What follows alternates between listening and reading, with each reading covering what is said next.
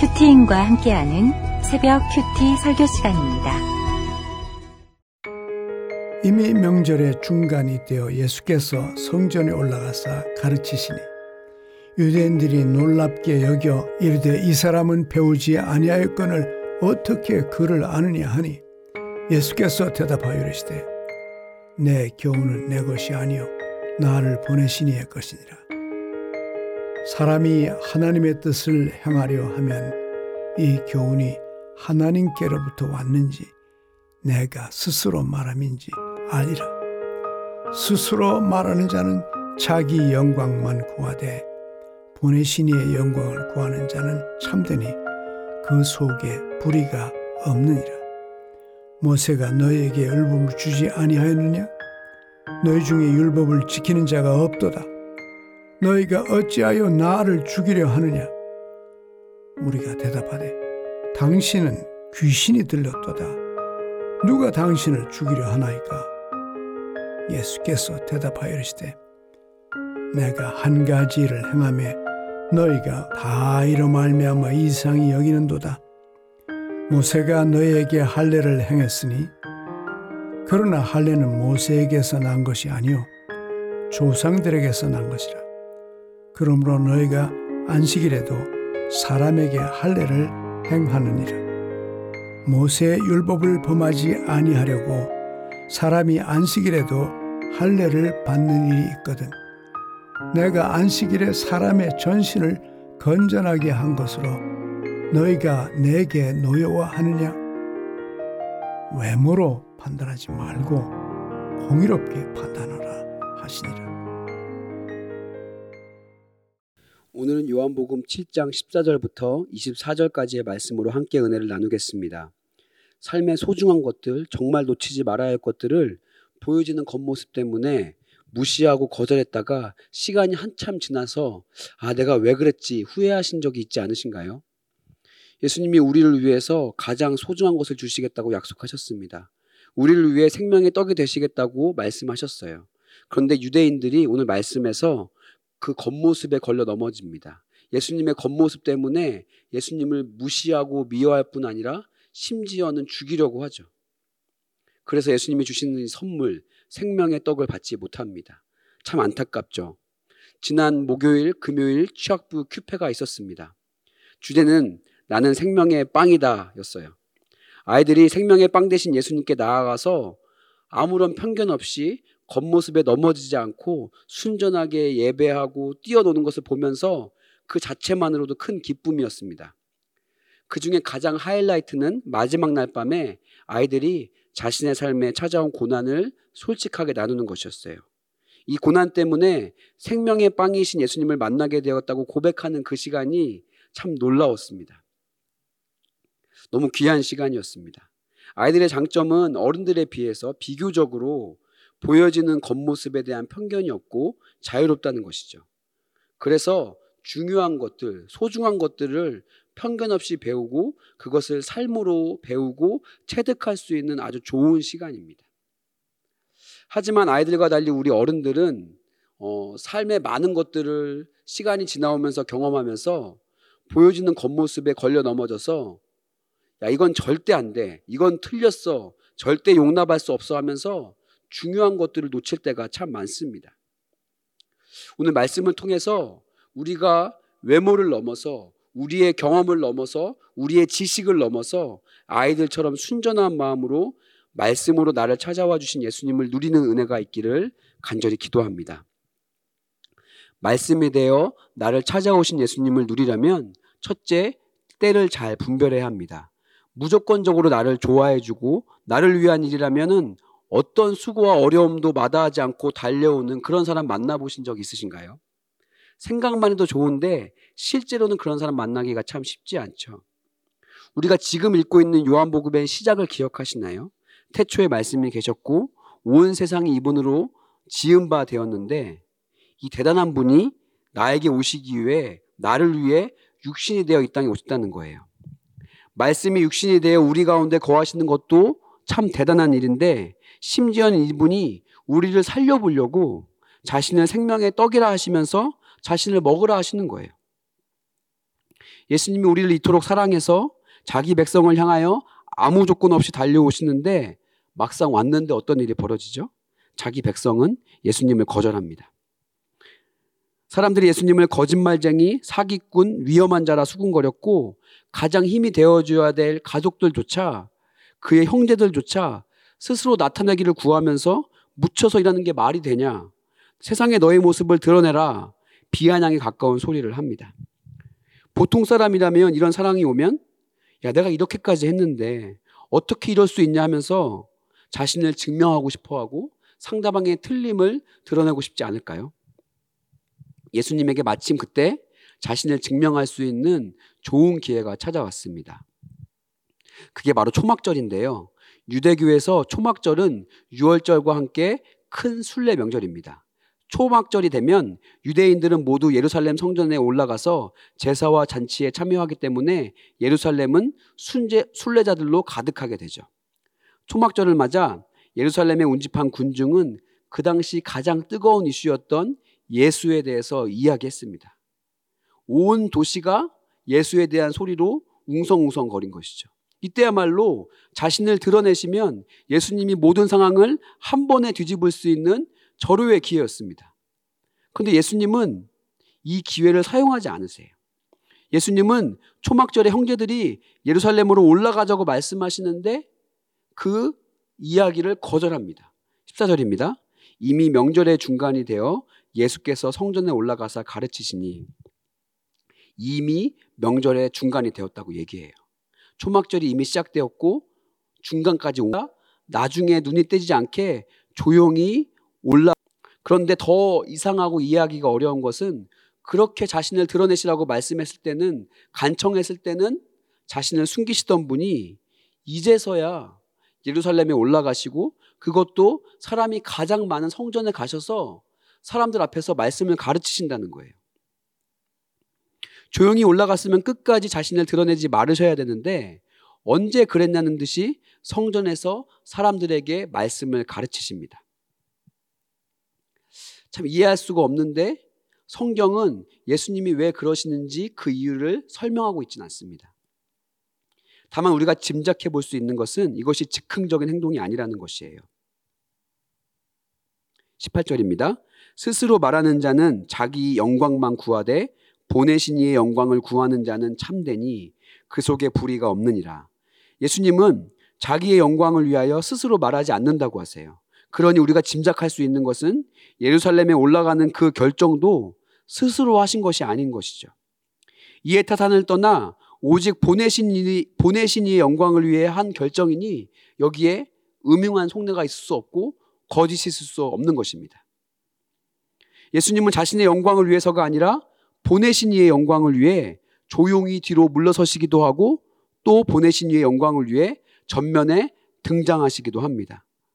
바로 이것이 세상은 이해할 수 없는 구원을 위한 십자가의 지혜입니다. 우리의 삶도 마찬가지예요. 이 땅을 살면서 괴롭고 억울한 일이 얼마나 많은지 몰라요. 신방을 다니면서 회사에서 억울한 일을 당하는 분들을 참 많이 만나고 있습니다. 가정에서 피눈물이 나는 분통하고 억울한 일을 만난 집사님들의 이야기를 참 많이 듣고 있습니다. 듣기만 해도 얼마나 억울하고 분통한지 참 마음이 아픕니다. 이분들의 이야기를 들으면서 오늘 말씀을 기억하게 됐어요. 사람들이 가득 모여있는 초막절에 이 모든 일을 터뜨리고 나의 오름을, 저들의 틀림을 드러내고 증명하고 싶지 않았을까요? 하지만 예수님은 그렇게 하지 않으셨습니다. 예수님은 초막절의 중간이 되어 성전에 올라가셨어요. 우리도 예수님처럼 구원을 위해서 기다리고 인내할 때가 있는 것입니다. 모든 것을 드러내고 공의로운 판단이라고 생각하면서 판단하고 정죄하고 싶지만 인내해야 할 때가 있는 것이에요. 그렇게 억울하고 분하여도 끝까지 인내하며 기다리고 있으면 구원의 때가 되어 예수님이 성전에 올라가신 것처럼 우리도 성전에 올라가 밝히 드러내고 일할 때가 반드시 오게 될 것입니다. 구원의 때가 반드시 오게 될 것이에요. 나의 영광이 아니라 보내신 자의 영광을 생각한다면 우리에게 명확한 기준이 생겨요. 보내신 이의 영광이라는, 구원이라는 명확한 기준이 있다면 초막절이 아무리 좋은 기회처럼 보여도 우리는 그 좋은 기회를 거절할 수 있습니다. 반대로 사람들이 나를 죽이려고 이를 갈고 있을 때에도 담대하게 성전에 나가 말씀을 전할 수 있는 것이죠. 그렇게 보내신 이의 영광을 위하여 십자가의 지혜를 따를 때 주님이 우리의 삶에 찾아오셔서 주님의 구원을 이루실 것입니다. 나의 구원, 가족의 구원, 내가 그토록 애타게 바라는 그 구원을 반드시 이루실 줄 믿습니다. 적용 질문입니다. 혹시 용서하지 못하는 마음으로 복수하기만을 기다리고 있는 일이 있나요? 그런 사람이 있나요? 두 번째입니다. 나의 판단이 잘못될 수 있음을 인정해야 합니다. 지금 성전에서 말씀을 가르치시는 분이 누구시죠? 말씀이 육신이 되어 이 땅에 오신 그분, 말씀 그 자체이십니다. 말씀이 이 땅에 오셔서 직접 가르치시는 역사적인 순간이에요. 저자직강이라는 말로는 감히 표현이 안 되는 입이 다물어지는 순간을 지금 유대인들이 현장에서 목도하고 있습니다. 모두가 마땅히 열광해야 할 이때, 그런데 유대인들이 어떻게 반응하죠? 15절입니다. 유대인들이 놀랍게 여겨 이르되 이 사람은 배우지 아니하였거늘 어떻게 그를 아느냐 하니, 이 사람이 랍비에게 배운 적이 없을 텐데 어떻게 이렇게 성경을 잘 알고 자유자재로 기가 막히게 해석하냐며 깜짝 놀랍니다. 그런데 이 놀람이 경외감이나 존경에서 나오는 놀람이 아니에요. 그건 예수님을 부르는 표현을 보면 알 수 있는데요. 예수님을 어떻게 부르죠? 예수님을 이 사람이라고 부릅니다. 예수님이 무슨 동네형도 아니고 이 사람이라뇨. 여기서 이 사람은 배우지 못한 것을 무시하고 업신여기는 표현인데요. 그러니 이 사람아는 이 배우지 못한 놈아, 뭐 이런 말이겠죠. 마음으로는 아마 더 심한 말도 했을 거예요. 어디서 굴러먹다 온지 모르는 놈, 뭐 이런 심한 말도 마음으로는 했겠죠. 여러분, 지금 유대인들이 말씀이 육신이 되어 직접 메시지를 전하는데 감탄은커녕 메시지를 전달하는 메신저를 흔들고 공격합니다. 메시지는 하나도 들리지 않는 것이에요. 이렇게 메신저를 흔드는 자들에게 예수님이 이렇게 대답하십니다. 내 교훈은 내 것이 아니요 나를 보내신 이의 것이다. 이렇게 대답하시면서 메시지를 보호하세요. 그리고 이어서 그들의 민낯을 드러내십니다. 17절에서 사람이 하나님의 뜻을 행하려 하면 이 교훈이 하나님께로부터 왔는지 내가 스스로 말함인지 알 텐데 너희가 지금 말씀을 듣기만 하지 하나님의 뜻을 행하려는 마음이 하나도 없으니 그렇게 놀라는 것이 아니냐. 19절 말씀에서 너희가 그렇게 율법 하면서 율법을 지킬 마음이 없으니 지금 이렇게 놀라는 것이 아니냐라고 하시면서 그들의 마음을 들쳐내시고 숨은 마음을 들쳐내시고 그들의 정곡을 찌르십니다. 이렇게 자기의 마음이 드러나고 정곡이 찔린 사람들은 당황해하며 화를 내며 상황은 더욱 험악해집니다. 20절입니다. 무리가 대답하되 당신은 귀신이 들렸도다. 누가 당신을 죽이려 하나이까? 이제 보시면 유대인들이 아니에요. 온 무리라고 이야기합니다. 온 무리가 들고 일어납니다. 속내를 들킨 것이 너무 화가 나서 저자가 귀신 들렸다라면서 노여워하는 것이에요. 23절에서 노여워한다는 표현이 나오는데 이 노여워의 헬라어 단어인 콜라오는 성경에서 극한 감정을 표현하는 아주 드물게 사용되는 단어입니다. 지금 무리들이 정말 화가 난 것이에요. 말씀이 육신이 되어 오신 예수님이 이 사람에서 이제 뭐가 됐죠? 귀신 들린다가 되었습니다. 예수님을 깊은 적개심과 증오심으로 귀신 들린 자라고 지금 표현하고 있는 것이에요. 어떻게 이런 일이 일어날 수 있을까요? 하나님의 아들이 말씀이 육신이 되어 이 땅에 오셨는데 어떻게 이런 일이 일어날 수 있을까요? 예수님이 나를 엄청 사랑하셔서 나를 위해 육신이 되시고 자신을 먹으라고까지 하셨는데 말이죠. 오늘 말씀의 말미에 이런 우리의 질문에 대해 예수님이 결론처럼 말씀하십니다. 24절입니다. 외모로 판단하지 말고 공의롭게 판단하라. 말씀이신 예수님을 그토록 노여워했던, 거절했던 이유가 바로 외모 때문이라고 하시는 거예요. 바로 외모 때문에, 외모로 판단하기 때문이라고 말씀하십니다. 그런데 우리도 생각해 보면 증오와 적개심으로 불타면서 이 사람아 라고 하면서 부르는 사람이 있지 않나요? 하는 짓이 하도 이상하고 이해가 안 돼서 야, 저놈은 귀신 들렸나 봐. 그렇게 살기가 들 만큼 우리의 마음을 힘들게 하는 사람이 있지 않나요? 하지만 우리는 그렇게 힘들어하면서도 저 유대인들이 예수님을 귀신 들렸다 이야기하는 것은 정신 나간 짓이지만 내가 저놈을 미워하는 것은 어쩔 수 없는 것이라고 생각을 하죠. 나의 판단이 100% 맞다고 확신하는데 나에게 예수님은 그렇지 않다라고 하세요. 그건 외모로 판단하는 것이고 공의로운 판단이 아니라고 하십니다. 왜냐하면 내가 그토록 노여워하는 사람을 통해서 예수님이 말씀이 육신이 되어 나를 찾아오시기 때문이에요.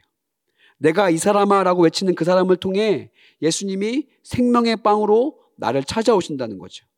그 사람을 볼 때마다 마음이 고통스럽지만 그래서 우리가 이제 기도해야 합니다.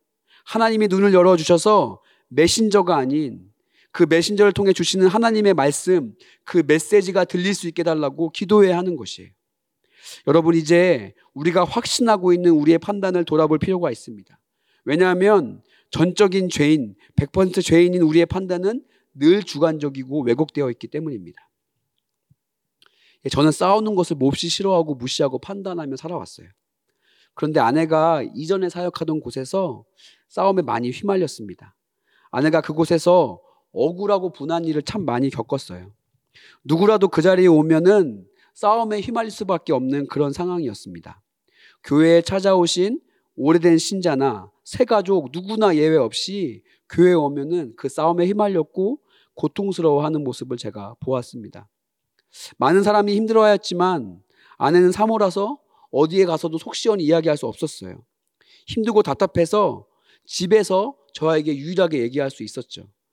하지만 제가 집에서 제 앞에서 분을 터뜨리면서 사람들을 비난하며 교회를 욕할 때 제가 잘 받아주지 못하고 아내에게 이렇게 얘기했습니다. 참고 품어주지는 못할 망정 어떻게 성도들의 흉을 볼 수 있냐고 이 사람아 하면서 아내를 정죄하고 판단했습니다. 그렇게 수년을 지나면서 아내를 향한 저의 정죄와 판단이 극에 달아서 분노와 절망이 주체가 되지 않을 정도까지 이르렀습니다. 그 분노의 감정이 너무 격해서 아내가 알면 너무 놀라고 당황할 것 같아서 그 모습을 감춰야 할 정도로 저의 감정이 잘 조절이 되지 않았어요. 아내가 여느 때처럼 흥분해서 교회를 향한 미움과 분노를 쏟아내는 어느 날이었습니다. 아내가 흥분한 모습을 보면서 속으로 야, 네가 또 귀신이 들렸구나 이렇게 생각하면서 저도 또 여느 때처럼 아내를 향한 저의 분노와 무시와 경멸의 감정이 솟구쳐 올랐지만 혼자 조용히 사귀고 있었습니다. 보통 그럴 때는 제가 아내와 눈을 마주치지 않으려고 해요. 고개를 돌리고 있죠. 저의 감정이 너무 격하고 너무 상해 있기 때문에 그렇죠. 그런데 그날은 실수로 저도 모르게 아내와 얼굴을 마주치고 아내의 눈이 저의 눈과 마주친 것이에요. 그리고 아내가 제 눈을 보자마자 당신 지금 나 경멸하고 있는 거지? 라고 말하고 눈물을 흘렸습니다. 눈을 마주치자마자 저는 아차했습니다. 왜냐하면 제 안에 무서운 살기가 있는 것을 제가 알았고 그 무서운 살기를 드디어 아내가 본 것을 알았기 때문이에요. 무서운 살기로 제가 아내를 판단하고 있었던 것이죠. 그런데 저는 저의 이 무서운 판단, 이 살기가 가득한 판단을 알면서도 이 판단이 100% 공의로운 판단이라고 생각했습니다. 아내를 외모로 판단하는 생각을 전혀 해본 적이 없는 것이에요. 저의 판단이 잘못되었다는 의심을 해본 적이 없습니다. 이렇게 스스로를 모르니, 이렇게 스스로를 깨닫지 못하니 하나님이 우리들 교회로 보내셨고 교회에서 양육을 받으면서 제가 자기 영광을 취하기 위해서 스스로 말하는 저의 열심이 얼마나 지독하고 악한지 이것이 또 얼마나 깨뜨려지지 않는지 저에게 알게 해주셨어요. 그리고 그것을 깨뜨리기 위해서 예수님이 아내를 통해서 저를 막으실 수밖에 없었음을 깨닫게 되었습니다. 하나님이 저의 전신을 깨끗하게 하기 위해서 아내를 보내셨는데 저는 사람에게 보이기 위한 할례에만 골몰하고 있는 것이에요. 예수님이 아내를 통해서 말씀이 육신이 되어 저를 찾아오셨는데 저는 싸우는 아내를 외모로만 판단하면서 이 사람아 하면서 아내를 살기 등등하게 판단했습니다. 그렇게 말씀이 육신이 되어 오신 예수님을 거절한 것이죠. 적용 질문 드리겠습니다. 여전히 외모로만 판단하며 저 사람은 절대 안 돼, 틀렸어 라고 말하는 사람은 누구입니까? 마지막 세 번째입니다. 자기 영광만을 구하는 삶에서 돌이켜야 합니다. 예수님이 외모로 판단하지 말고 공의로 판단하라고 하세요. 하지만 우리는 외모로 판단하는 세상에서 살고 있습니다. 외모로 판단받지 않기 위해 스펙으로, 재물로, 외모로 사람들의 기준에 맞추기 위해 치열한 삶을 살아갑니다. 근데 예수님이 우리가 당연하게 여기고 있는 이 치열한 삶에 대해서 민낯을 드러내세요. 18절입니다. 스스로 말하는 자는 자기 영광만 구하되 보내신 이의 영광을 구하는 자는 참되니 그 속에 불의가 없느니라. 먼저는 사람들이 존경하며 우러러보는 유대인들, 지도자들의 숨겨진 실체를 드러내시는데 그들이 아무리 고상하고 대단한 것을 말해도 그 끝에는 자기의 영광이 있다고 말씀하시는 거예요. 그 숨겨진 모습을 들춰내십니다. 이 18절이 그런데 너무 저의 모습인 거예요. 이 말씀을 보면 볼수록 너무 저의 모습이고 저의 동기와 저의 깊은 속마음을 드러낸다는 생각을 하게 됐습니다. 저는 사역을 하면서 성공하고 싶었어요. 하지만 성공하지 못할지라도 이 말만 들으면 좋겠다라고 생각했는데 그건 바로 진실한 사역자라는 말이었습니다. 지금은 참 말하기도 부끄러운데 왜냐하면 지금은 제가 개아시 같은 저의 주제를 알기 때문에 이 진실한 사역자란 말을 입에 담는 것조차 참 부끄럽고 염치가 없는데 그때는 그랬어요. 다른 건 못 되더라도 진실한 사역자란 말을 듣고 싶었어요. 그래서 제가 아는 노력을 다 했던 것 같습니다. 스스로 뭔가 열심히 하고 수고하고 있다는 생각이 들면 또 사람들이 칭찬해주고 인정해주면 내가 원하는 진실한 사역자에 조금 더 가까워지는 게 아닐까 생각했습니다. 진실한 사역자란 목표를 가지고 뭔가 열심히 수고하며 애쓰고 있기에 비교적 좀 나는 참된 사역자가 아닐까 착각하고 있었는데 오늘 18절 자기 영광이라는 말이 계속 걸리고 불편한 거예요. 이 말에서 자유로울 수가 없었습니다. 그동안 참 많이 수고했는데 저의 모든 노력의 끝에 자기 영광이 있다는 것을 인정하기가 참 쉽지 않았습니다. 저의 모든 노력들이 하나님 때문이 아니라 사람 때문인 것을 인정하기가 참 쉽지 않았습니다. 진실한 것과는 관련이 없는 것이죠. 자기 영광을 위한 모든 노력이었습니다. 자기 영광을 위해 사는 삶이 너무 뿌리 깊게 내려서 그것을 보는 것이 찾아가는 것이 참 힘들고 절망스러웠습니다. 말씀을 기억하며 나의 영광이 아닌 보내신 이의 영광을 위해 결정하고 의지를 다지고 사역하려고 하다가도 신방을 하면서 모임을 인도하면서 저도 모르게 자기 말에 혼자 취해서 내 영광을 위해 입을 나불거리고 있는 제 모습을 보면 참 한심하다는 생각이 너무 들고 어디까지 도대체 자기 영광을 위해 사는 삶이 뿌리를 내린 것인가 그런 생각이 듭니다.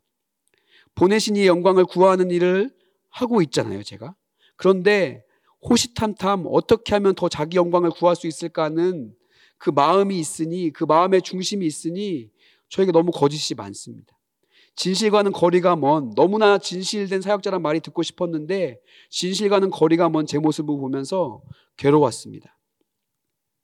이런 저를 위해서 하나님이 공동체를 만나게 하시고 말씀을 만나게 하시고 저에게 끊임없이 낫고자 하느냐라고 물으셨던 것 같아요. 처음엔 당연히 예 주님 낫고 싶습니다라고 대답했죠. 그런데 예수님이 주일 말씀처럼 진지하게 저한테 다가오셔서 네가 정말 낫고자 하느냐라고 질문하시면 마음이 무겁고 선뜻 쉽게 대답이 나오지 않았습니다. 왜냐하면 제 마음에 제가 38년 된 중풍병자처럼 어렸을 때부터 누가 시키지 않았는데도 나의 영광을 위해서 스스로 말하며 산 지가 40년이 넘었는데 이런 삶이 정말 뿌리 깊게 몸에 배었는데 정말 나을 수 있을까? 좋아질 수 있을까? 이런 생각이 들었기 때문이에요.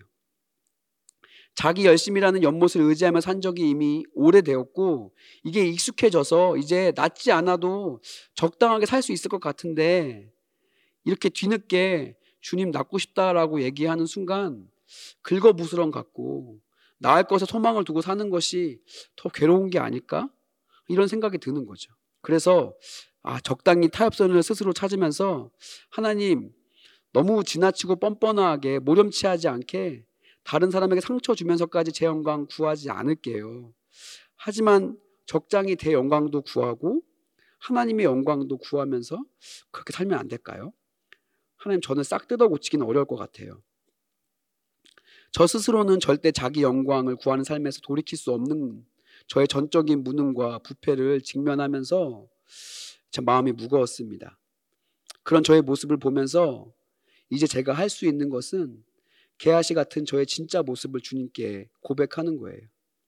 예, 주님, 개아시 같은 저지만 주님 낳고 싶습니다. 주님, 제가 개아시 같은 사람이지만 주님 가능하다면 저도 낳고 싶습니다. 가능하다는 면이라는 말을 하면 안 되지만 그런 말이 절로 나오는 거죠. 주님께 그렇게 고백하고 이제 일어난 침상을 들고 말씀을 따라서 행해야 할, 오늘 내가 행해야 할 그 한 가지 일, 십자가 지는 순종을 이제 행하는 것이죠. 예수님은 외모로 판단하고 판단받는 세상에서 사람들이 수군거리면서 이상하다고 여길 때도 담대하게 한 가지 일을 하셨어요. 보내신 이의 영광을 위해서 그 한 가지 일을 하시는데 주저함이 없으셨습니다. 21절입니다. 예수께서 대답하여 이르시되 내가 한 가지 일을 행하매 너희가 다 이로 말미암아 이상히 여기는도다.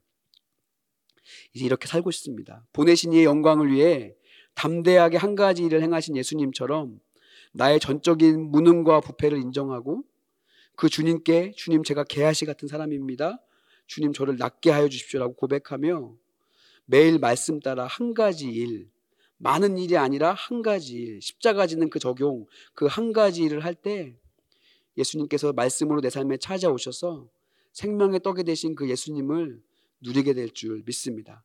오늘 말씀을 들으며 외모로 판단하며 예수님이 나의 삶에 찾아오시는 그 초청을 거절하는 분이 있다면 예수님께 나의 모든 마음을 드리고 나의 삶에 찾아오시는, 말씀으로 찾아오시는 생명의 떡이 되신 예수님을 누리는 은혜가 말씀을 듣는 모든 성도님들에게 있기를 간절히 기도합니다. 기도하겠습니다.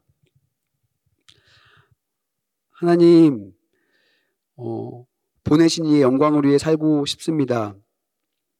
하나님, 보내신 이의 영광을 위해 살기 위해 주님 부르셨는데 하나님, 저의 모습이 너무 하나님 그 모습과는 멀어서 주님 참 너무 죄송하고 주님께 긍휼을 구합니다.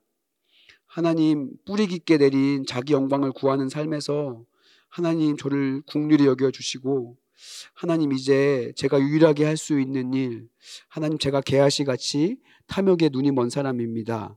사람의 인정과 사람의 칭찬에 눈이 멀어서 구원의 일을 그르치는 개아시 같은 사람입니다 라고 고백하며 나의 모든 일의 끝에, 나의 모든 열심의 끝에 자기 열심이 있고 그 자기 열심의 끝에는 자기의 영광이 있다고 고백하면서 하나님의 긍휼을 입는 그런 인생 살아갈 수 있도록 긍휼히 여겨주시기를 간절히 기도합니다. 하나님, 이제는 보내신 이의 영광을 위해 살게 하시고 구원을 위해서 그 한 가지 일을 십자가 지는 적용을 하며 살기를 소망합니다. 하나님, 저의 힘으로 할 수 없지만 주님 말씀 따라, 공동체 따라 이 길을 걸어갈 수 있게 하여 주시기를 간절히 기도합니다. 주님, 사랑하는 교회를 주님께서 지켜주시고 주님 허락하신 사명을 감당할 수 있도록 강에서 바다로 주님이 길을 내고 계시는데 주님이 사역들이 하나님의 은혜 가운데, 주님의 손길 가운데 흘러가게 하여 주시기를 기도합니다. 특별히 하나님 하루를 살아갈 힘이 없어서 정말 무너져 있는 가정들이 있다면 하나님 말씀을 통해서 살아날 수 있게 하여 주시기를 기도합니다. 하나님, 이 사역을 위해 앞장서 가신 담임 목사님 기억하여 주시고 영과 육을 강건하게 하시고 특별히 이 목사님의 문서 사역, 방송 사역, 말씀 사역이 하나님 오늘도 무너져가는 그 가정 가운데 임하게 하여 주셔서 가정이 살아나고 가정이 회복되는 은혜가 있도록 도와주시기를 간절히 기도합니다. 주님 이 나라를 긍휼히 여겨주시고 주님 이 나라 가운데 하나님을 경외하는 지도자들을 세워주시고 특별히 하나님 이 나라가 말씀 위에 세워지게 하여 주셔서 하나님의 법을 반대하는, 하나님의 법을 거스르는 차별금지법과 같은 모든 법들이 주의 손으로 막아지게 하시고 하나님 생명을 지키는 법들이 세워질 수 있도록 주님 역사하여 주시옵소서. 하나님, 열방 가운데서 복음을 전하는 선교사님들을 기억하여 주시고 하나님 선교사님들의 그 수고와 눈물을 통해서 복음이 흘러갈 수 있게 주여 권능으로 임하여 주시옵소서. 주님, 오늘도 하나님 하루를 살아가는 성도님들을 기억하여 주시고 하나님 말씀이 육신이 되어 임하시는 주의 놀라운 은혜를 경험한 하루 될 수 있도록 주여 역사하여 주시옵소서. 감사합니다. 예수 그리스도의 이름으로 기도합니다. 아멘. 이제 가정과 교회와 나라와 개인의 기도 제목을 가지고 기도하는 시간을 가지겠습니다.